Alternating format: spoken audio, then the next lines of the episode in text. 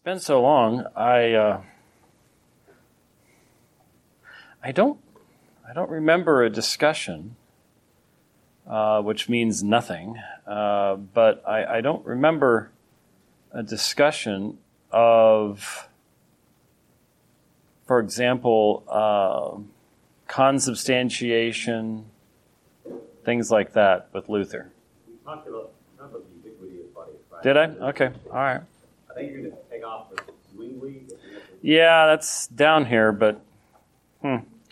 All right. Well, it has been such a very long time. Uh, it's easy to understand why I wouldn't remember exactly where it was, but I thought it was Zwingli as well. So, um, but I was just looking at it, and I don't remember any. I don't remember discussing his views of predestination. Um, I don't think you did anything on Zwingli. Like, no, no, not Zwingli. Luther. oh, Luther. Luther, yeah. Zwingli, you were starting on Zwingli. That was sort of- Yeah, but I've got to do Melanchthon and Bucer. Or did I do Bucer? No, I don't, I don't remember doing anything about Bucer. So, hmm, Justin Marburg colloquy what Luther thought yeah, on this side. yeah. Well, that's the problem when you take uh, a couple months, uh, a couple months. Well, I was gonna say a couple months off, but a couple months to uh, be uh, teaching all over the world. Um, you sort of forget what you've been, uh, what you were doing last here. Um, anyway, um, just in case I didn't uh, mention it uh, before, um, it is, I think, good to to note that uh, there was a very strong element. I think uh, most of us have probably read portions of um, Luther's On the Bondage of the Will, probably aware that he had a very, you know, being Augustinian, had a very strong predestinarian perspective that um, you will not find amongst the vast majority of uh, Luther's uh, children today, uh, primarily because many Lutherans today are far more um,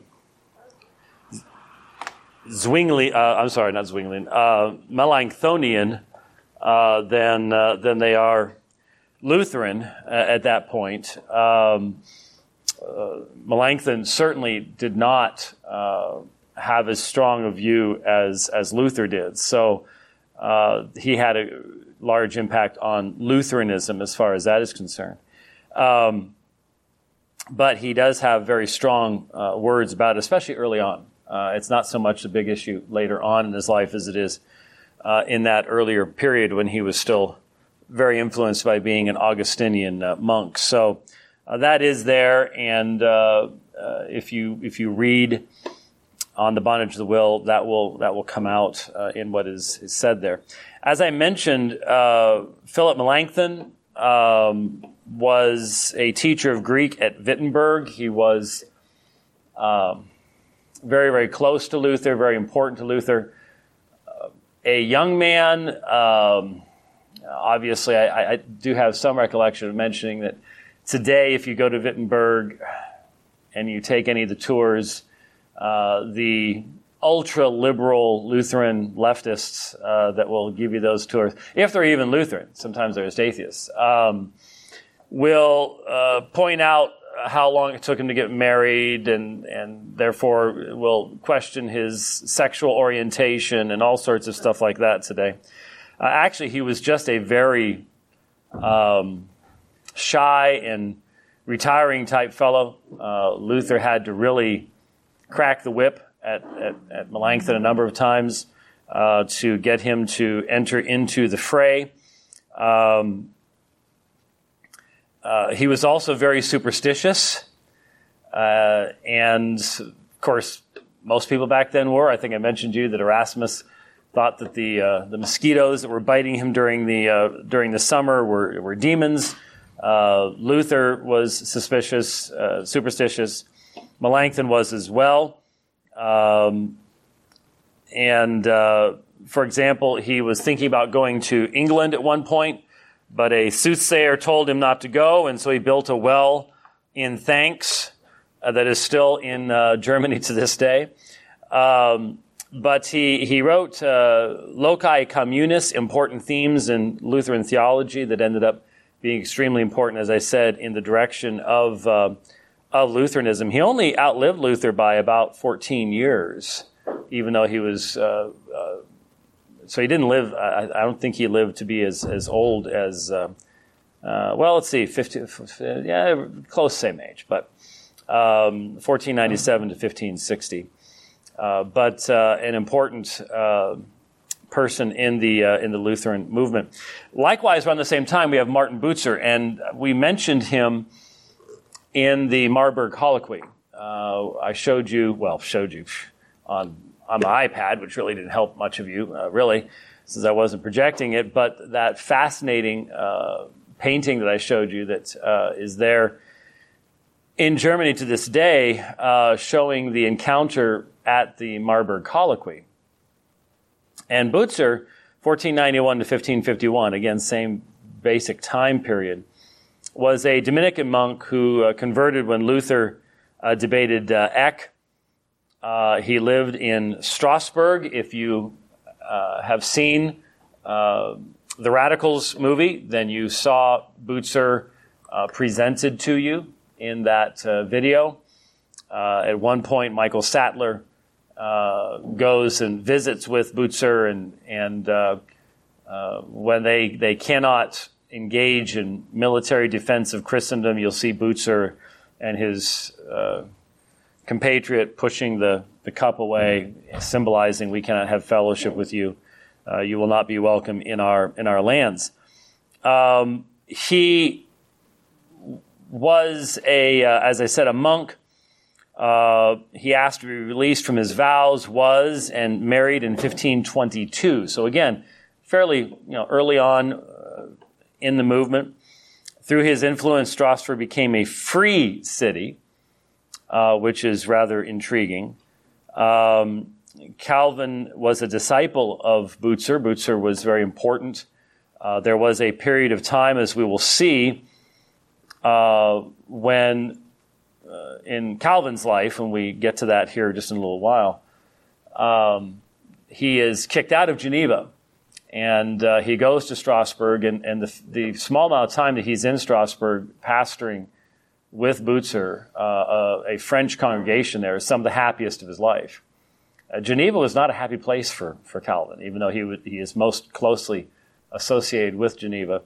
Uh, it is his time there with Bucer in Strasbourg that is uh, pastorally formational, I guess to be the way to put it, um, of his uh, uh, his life, and is a, a, very happy time, even though the plague strikes while he's there, and uh, uh Calvin uh, does not flee as many others did, but he stays with his congregation and he ministers to the sick and so on and so forth there in in Strasbourg.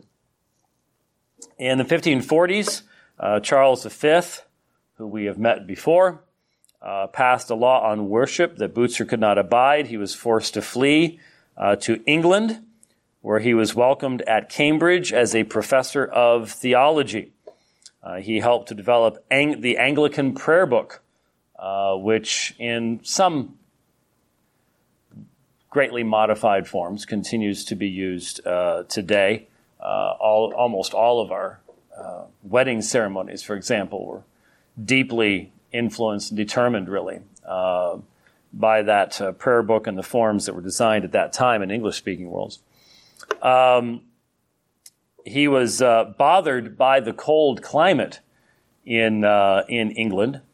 And so the, uh, the king had a German pot bellied stove brought over uh, just for Bucer, which started an entire tradition of all the pot-bellied stoves in uh, in England. So you can you can uh, give uh, credit for that because he didn't like the cold. Um, and so uh, wrote a book called The Kingdom of Christ, dedicated it to the King. I'm not sure if that was completely because of the uh, of the pot-bellied stove, but but anyway. as I mentioned, Bucer was by by inclination was a peacemaker, one who wanted to bring people together. He's represented that way in that, uh, in that painting uh, of the Marburg Colloquy, where he, You know, he was there. He was talking with Melanchthon. Um, he is more influenced by Zwingli's arguments than Luther's, as most everybody there was. And um, uh, yet, in, toward the end of his life, he likewise, like Luther, uh, writes a book against uh, the Jews. And so he is still very much a, uh, a sacralist, uh, the state church, as far as uh, that element is, is concerned. Now, when we speak of the Reformation in uh, Switzerland, you will get argumentation uh, between uh, some of the. There was, there was argumentation at the time. I mean, especially because of the division that developed between the Lutheran and the Reformed. Um, there's going to be some type of an argument as to who was first. Uh, Zwingli would want to argue that he was uh, reforming at the same time that Luther was. Um, it's probable that he was a little bit behind Luther. Uh, how deeply he was influenced by Luther or had knowledge of Luther's writings, so on and so forth, is uh, somewhat uh, somewhat debatable. What is interesting is uh, the nature of the Swiss hasn't changed a whole lot in the sense that uh, you might identify the Reformation in Switzerland as a Reformation by democracy. Um, it's not the same situation that you have in, uh, in the Holy Roman Empire. Uh, you don't have the battle going on between various electors and the diets and, and all the rest of that kind of stuff. Instead, what you have to try to do is you have to try to get uh, the people behind you in a populist style movement. And so what you have in uh, Switzerland are a large number of disputations, uh, debates. And um, I certainly was influenced by the description of these uh, disputations. And again, you, you get to see one of those disputations, at least briefly, in uh, the Radicals movie, uh, where you have the disputation between the Anabaptists and Zwingli on the issue of baptism and, and how it was sort of uh, set up and, and how that would have worked, even though that was done in a fairly small room. Many of these disputations would be done with a much larger audience. And so, uh, certainly, as I would think of uh, how Zwingli engaged in these, um, you know, coming into uh, a debate with a Roman Catholic priest, and he would put the the Hebrew Bible on one lectern and the Greek Bible on the other lectern, and that's all he would bring with him, and uh, and just uh, mop the floor with this uh, poor, um, only Latin speaking uh, priest.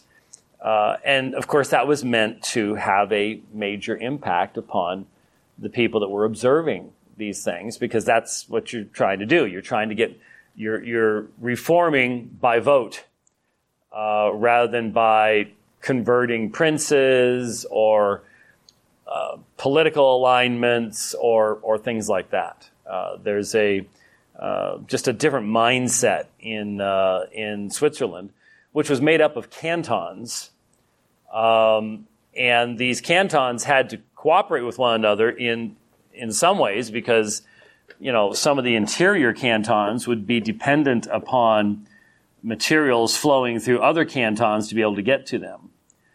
And so what you end up with are some cantons that remain uh, faithful to Rome. And in fact, to this day, if you go to uh, the Vatican in Rome, uh, you will see Swiss guards at the Vatican. Um, and this has been a tradition for hundreds of years uh, where the Vatican uses Swiss guards for the Pope. And uh, that is a, uh, a mechanism whereby the Swiss can demonstrate their faithfulness to Mother Church, uh, is by continuing to provide those Swiss guards. I'm not sure that those Swiss guards are getting a whole lot of work these days.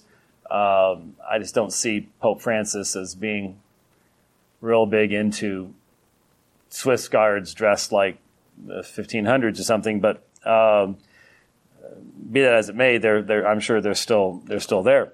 So, anyway, uh, Switzerland, fiercely independent, uh, which they can be, uh, because of the mountains they're in.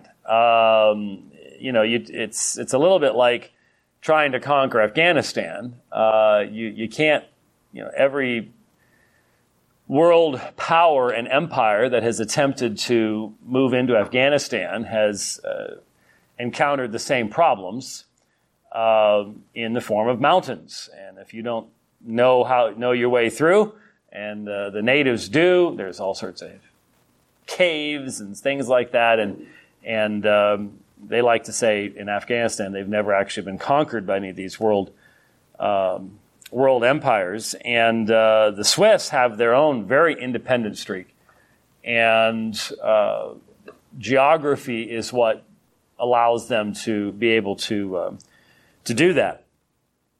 So what they have is you have town councils, uh, and those councils determine for that particular area. Then you have the entire cantons, such as um, uh, Geneva and Zurich, and uh, those councils that run those cantons really are the ultimate authority. There's, there's not really a, an authority above them uh, that you can make, uh, make appeal to.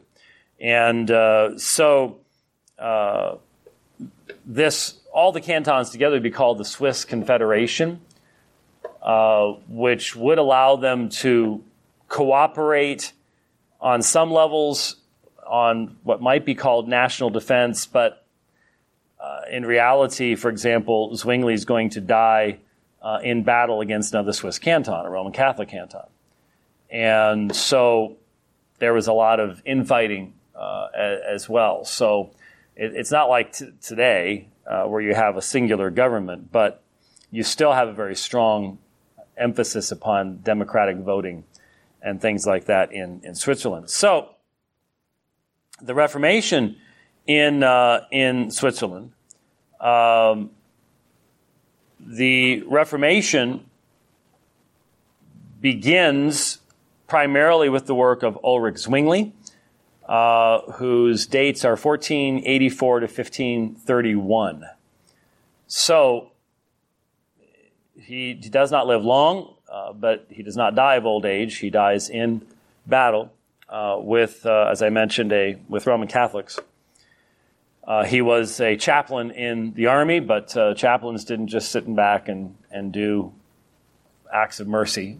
He died with a sword in his hand. He died under a particular tree, which today in, in the Swiss language is known as a Zwinglibaum. It was named after him because he died under it. Um, there are various stories as to exactly how his death came about, but um, uh, anyway, uh, so he does not live uh, a, a, very, very lengthy period of time.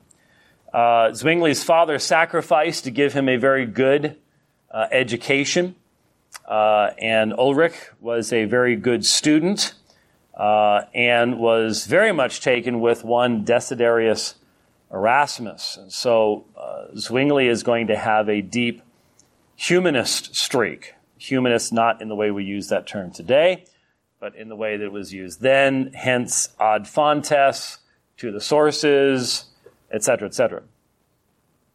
Um, he learned Greek and Hebrew. Uh, again, uh, a rather unusual uh, combination.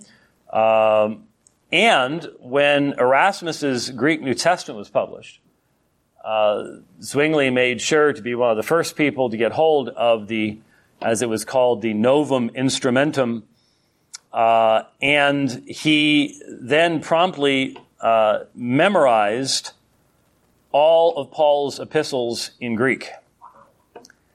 Um, you can see why he would have been a formidable uh, opponent in, uh, in public debate uh, when uh, at that very early period when uh, you know the Greek New Testament was just becoming available, all of a sudden you run into some some guy that has memorized uh, the entirety of Paul's epistles in, uh, in Greek.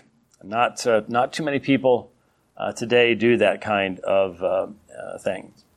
So, as I mentioned, in the debates that Zwingli would do, he would bring the Greek New Testament and the Hebrew Old Testament and the Latin Vulgate, and and um, that is what he would utilize uh, because he had learned them so so well. Uh, Zwingli became the Leutpriester, the people's priest, in Zurich in 1518. So 1518 is technically after um, the beginning of the Reformation in Wittenberg. Uh, but again, that's just a date that we've that we've chosen. Um, in 1519, he begins a sermon uh, series on the New Testament, uh, signaling his initial break with Roman concepts. While Luther is already cranking out, we might call them booklets, but books um, and by 1519 is using terminology, late 1519 anyways, is using terminology of uh, the Antichrist and things like that in regards to the Pope. So uh, it, it, does seem that, that Luther, that, that there's a parallel track, but that Zwingli's a little bit, just a little bit behind, though exactly how much he's being influenced by Luther is, is difficult to, uh, is difficult to say. He preaches in the Grossmünster, which is still there in, uh, in Zurich to this day. Um, impressive structure. Um, right near the bridge where Anabaptists, under his leadership in later years, would uh, uh, receive their quote unquote third baptism, that is, where they would be executed by drowning from that bridge, um, within sight of it and uh, well, everything back then was in sight of the, the Grossmünster because it sort of commanded the, the town right there along the uh, along the river. Uh, when you visit Zurich today, um, some people won't, bother to tell you this, but I know that my hosts, since I was teaching outside of town, uh, I don't know about 20 minutes outside of Zurich uh, they pointed out that as you walk the streets of Zurich today, that one out of every four people that you pass in Zurich um, does not just have um, property uh, of at least a million dollars US, but has walking around money of at least a million dollars. Um, the reason being, of course, that especially after World War II and during World War II, uh, Switzerland became the world's banking center. And um, so, for example, there was a tremendous amount of money uh, from vanquished nations, uh, Nazi Germany, uh, that ended up in Swiss banks with no one to withdraw them, that money. And uh, this truly uh, led to a, a, huge enrichment of this small little area. And of course, Switzerland was neutral during the war. And so there was no bombing and there was no devastation and nothing had to be rebuilt. And uh, there are many who would say, even today, that the, the, the Swiss sold their souls uh, for the tremendous um, material riches and uh, abundance that they have today. Um, but it resulted in, I mean, honestly, uh, the vast majority of those people walking past the Grossmünster. It's nothing but a dry, dusty monument. There is uh, very, very, very little um, societal public expression of religious faith in uh, in Switzerland today. It is an extremely secular place, uh, despite its history. But that's the truth about the vast majority of of Europe today. And so uh, everything there is absurdly expensive. Because if, if a quarter of everybody walking around has a million bucks just to, just to burn, uh, then you're going to charge what you want to charge.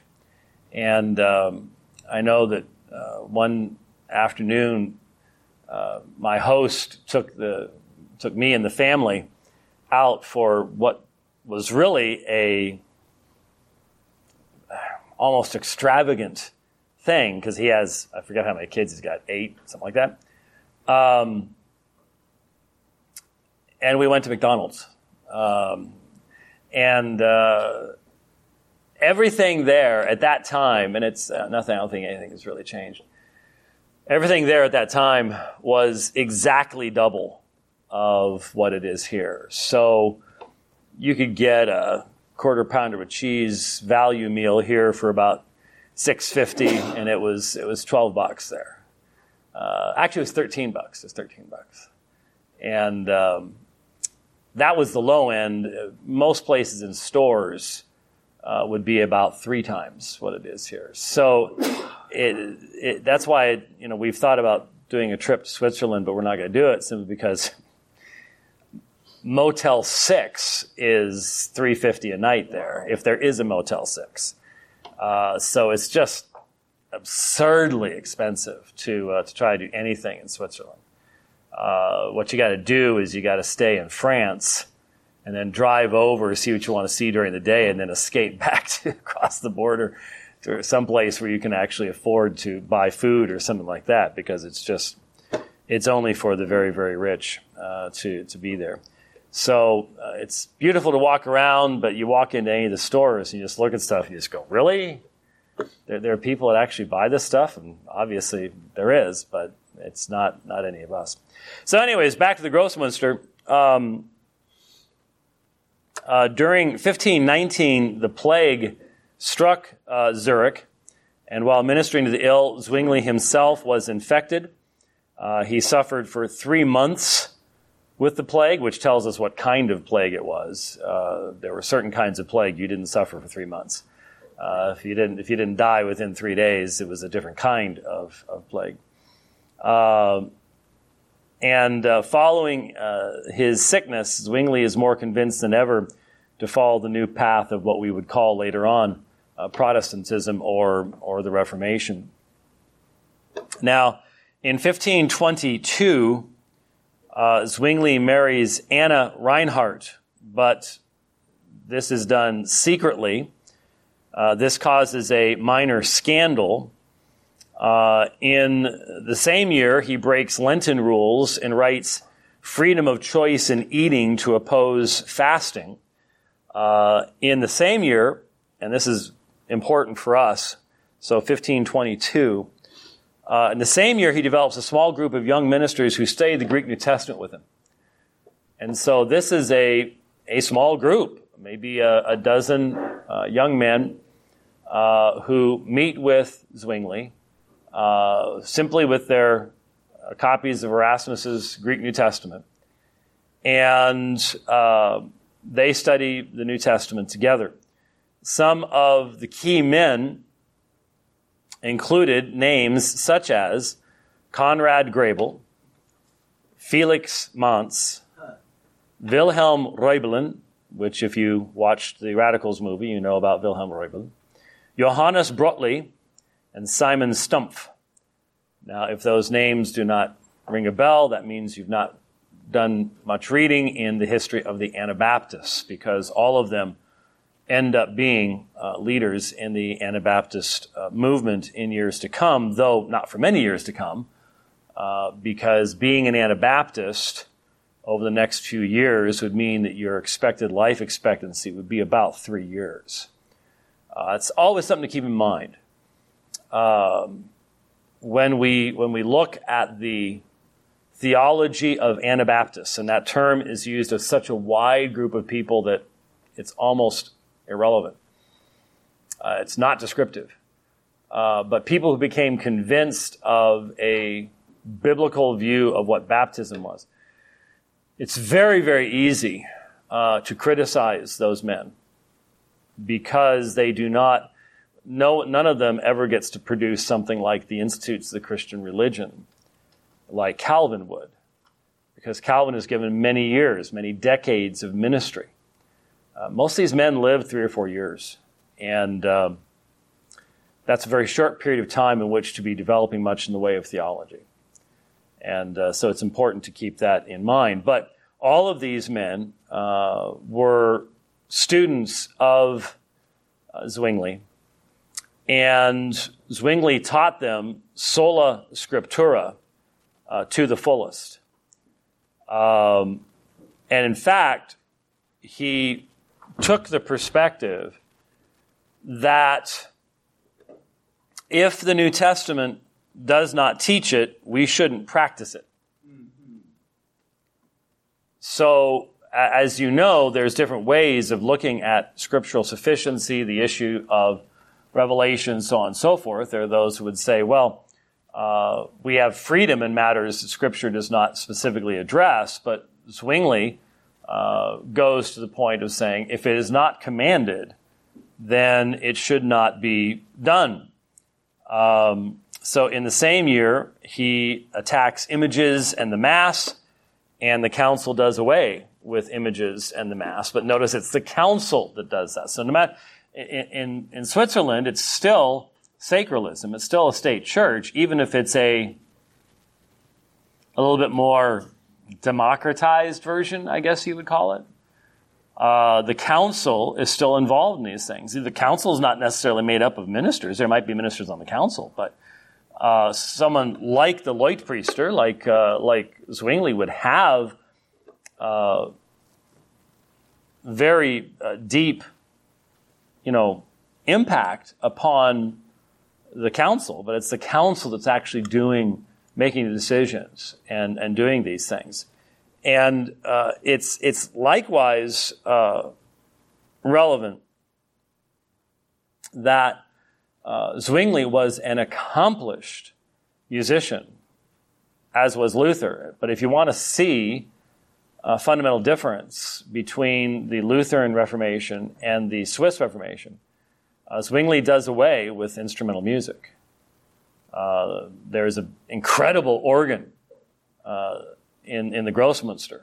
Uh, it will not be used um, because it's not taught in the New Testament. And so, even though he himself is a, an accomplished musician, uh, that great skill and gift is not utilized um, because of the position that he that he takes. So, in so so this group meets for about two and a half years, and in 1525 especially Grebel and Manz, but all the rest of them eventually, the discussion that, that comes up is the issue of infant baptism. And you know, this becomes very relevant to us in looking at church history as Reformed Baptists because we have uh, a lot of uh, close relationships with our Presbyterian brothers uh, and sisters and a lot of close fellowship uh, within the Reformed community. But we are divided ecclesiastically uh, by our view of the formation or order of the church, um, specifically in regards to having a presbytery over the local assemblies, um, et cetera, et cetera uh, and especially in the issue of the nature function of baptism. Uh, credo baptism versus all the various forms of pedo baptism.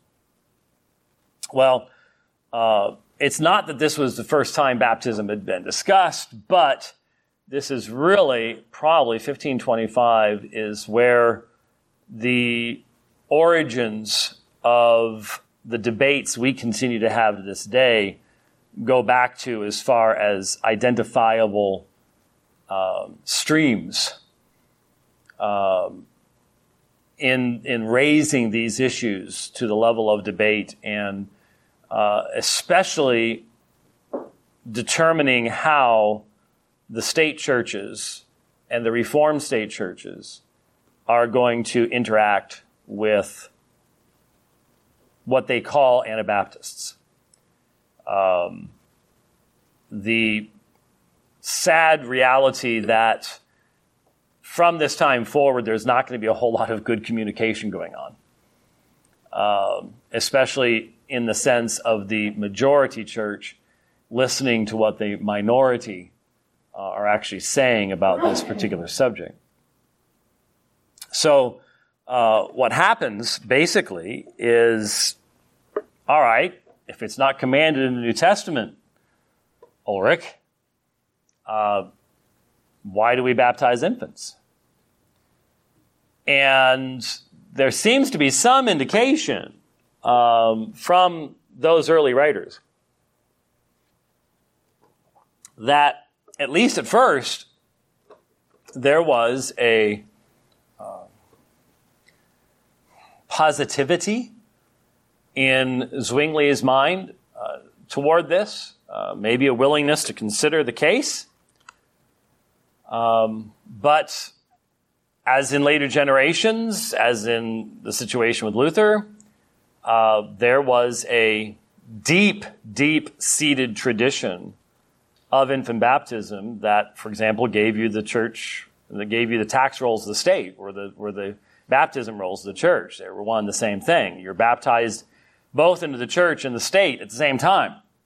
You become a citizen of the state, you become a member of the church, all in the same way. And the idea of abandoning that was simply too radical for the councils.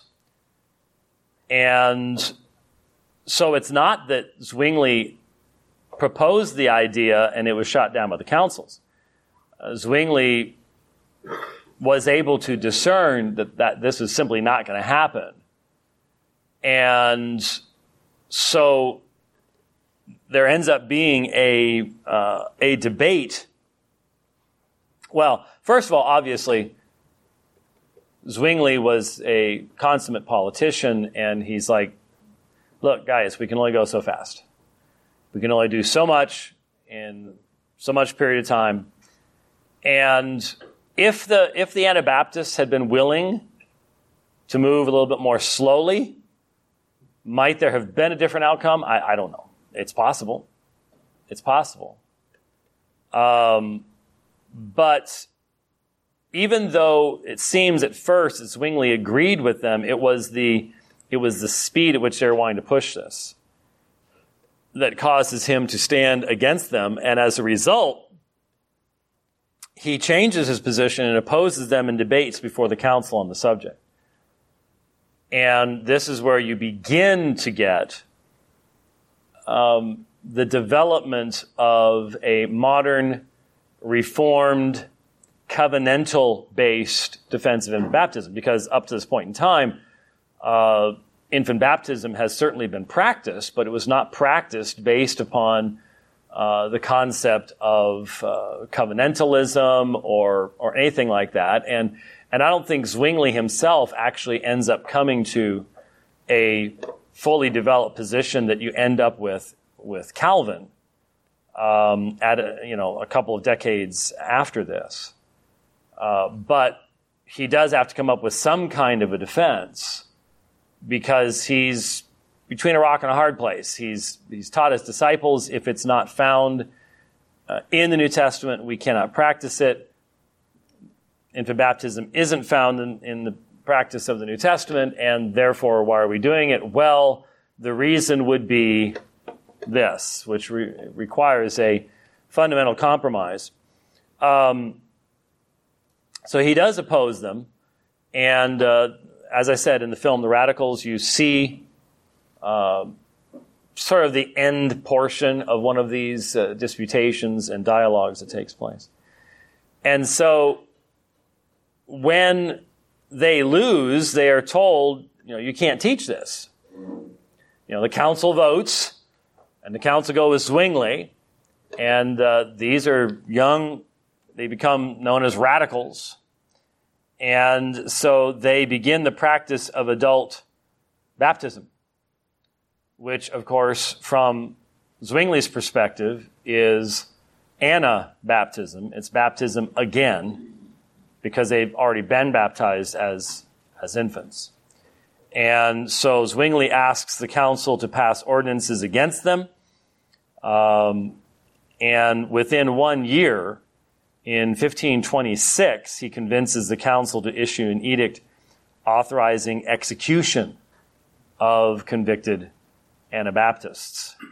And um, initially, this is just to get them to leave, uh, but when they don't, then it has to be carried out, uh, or the words no longer have much in the way of, uh, of meaning.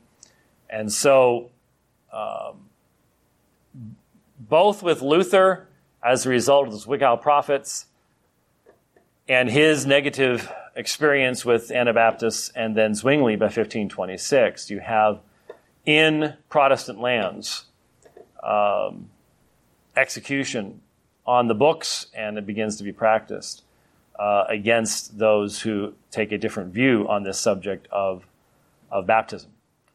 Didn't take long. And the only explanation for that, again, is the reality of sacralism. It's the reality of the state church. And uh, that's why, if, if you don't understand that, you'll just never understand uh, how quickly these things could develop.